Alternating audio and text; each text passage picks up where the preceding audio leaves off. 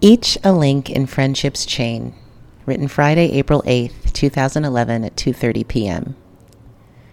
The Links Incorporated is one of the largest and oldest volunteer service organizations of African American women in the country. It was founded in Philadelphia in 1946 as a group of friends linked together in service to their communities. It has since grown to have a global attitude, providing impacting programming around the world. The membership is dynamic, and the conventions provide wonderful venues to gather, reconnect, learn, and celebrate the outstanding work of the chapters. Conventions are where we conduct the official business of the organization, and also where we have a simply wonderful time linking. It did not take long to get into the flow. Our days at the conference hotel, Monday and Tuesday, were chill, but by Wednesday, things picked up. This was the day of our Scott Hawkins graduation. After two years of retreats, webinars, and case studies, our cohort was finally graduating. We were named the Loving Cohort, and we had a sweet commencement over lunch in the hotel sponsored by FedEx. With all of the love flowing in our Scott Hawkins session, my only goal was to make it out without opening a floodgate of tears. The mission was almost complete when one of my, my sisters gave a tearful thank you to everyone who'd supported her when her mother passed a few months earlier. And just like everyone was there for me, we are here for you too, Link Kimberly, she said. Open floodgates. I had to get out of there. Once the tears started, they were difficult to stop. The hotel was like a maze, but Monique and I made it back to home base, and my childhood friend Maya joined us for a visit. Maya is a member of the Richmond, Virginia chapter, and she is a writer, editor, and wife of a famous basketball coach. Maya asked me about Kesner, and it was a comfort to talk to him about her. I told her that I was interested in writing a book. She thought that was a good idea and said that she would introduce me to a friend who'd recently been published. Just then, another friend surprised us and popped into the room with a high pitched voice Hey, Kimmy! Mom had asked Gail to stay in the room with me and be my chaperone for the week. This was because I developed the tendency of wandering off to be alone with Kesner and nature. Gail was happy to do it, and I was happy to see her. That night, we went to a welcome party at the Charles H. Wright Museum of African American History. It was there that I saw my godmother, Marcella. Marcella is a philanthropist from D.C. and a beautiful person. We'd met and developed a spirit connection on a trip to South Africa in 2007. I'd been wanting to see her and talk to her. We stole away to a corner of the room and talked.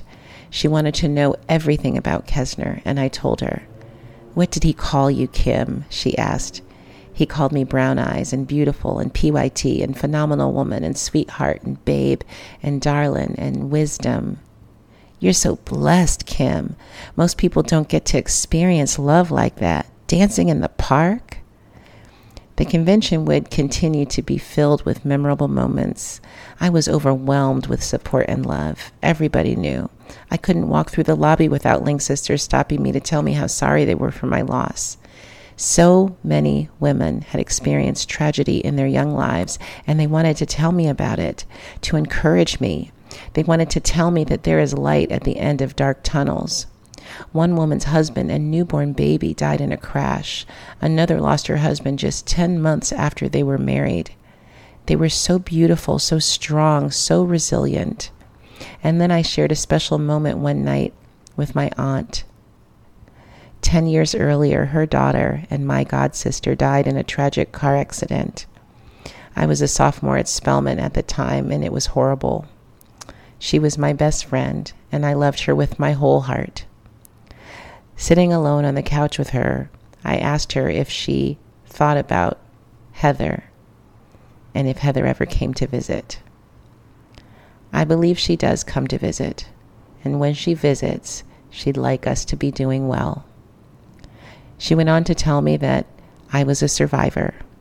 My 20s had been bookended by two significant deaths Heather at age 20, and Kesner at age 30. I thought to myself, hmm, she's right. I sure hope it gets better from here.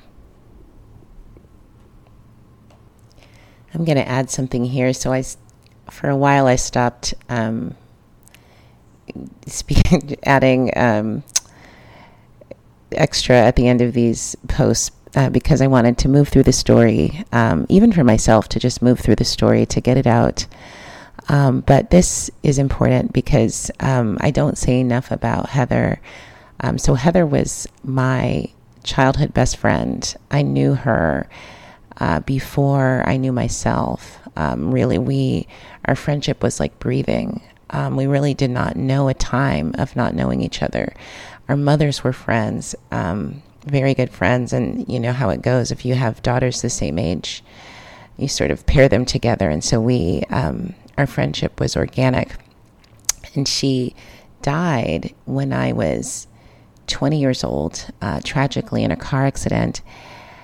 And I am 42 years old, and I just allowed myself to grieve her fully,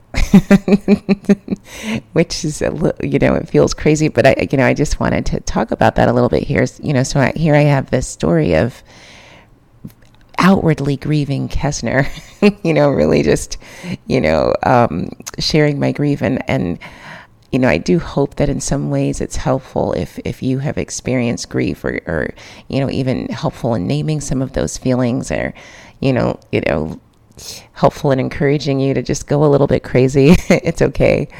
Um, but um, I think some of the um, way that I have grieved Kesner is influenced by the way that I suppressed the grief that I have for Heather. So what I what I say now or what I believe now is that I didn't have any more room. You know, so if I had suppressed the grief that I had for my childhood friend so deeply um, that when Kesner died, there was no more space. So it had to it had to come out, you know. And, and thank you, very sweet. I had to sort of vomit it out because there was no there was no more space to suppress that. Um, so and and one of the ways that I um, began to work through this deep grief to even realize that it was there um, was through my yoga practice, um, and particularly through the yin yoga practice, um, through um, deep stretching, holding um, deep uh, stretches over a period of time, and allowing the grief that has been stored in my body to rise to the surface um, so that I can face it and and and grieve it. Uh, so I just want to encourage anybody who is experiencing long grief right now. Like I, I have been in conversation, it seems recently, with people who are grieving um, loved ones who died decades ago, um, and maybe in new ways. Um, just want to encourage you to breathe through it uh, to allow it to be an embodied experience, to pay attention to your body, to um, work with the practices that are helpful to you, uh, to move through that. Um, I love you.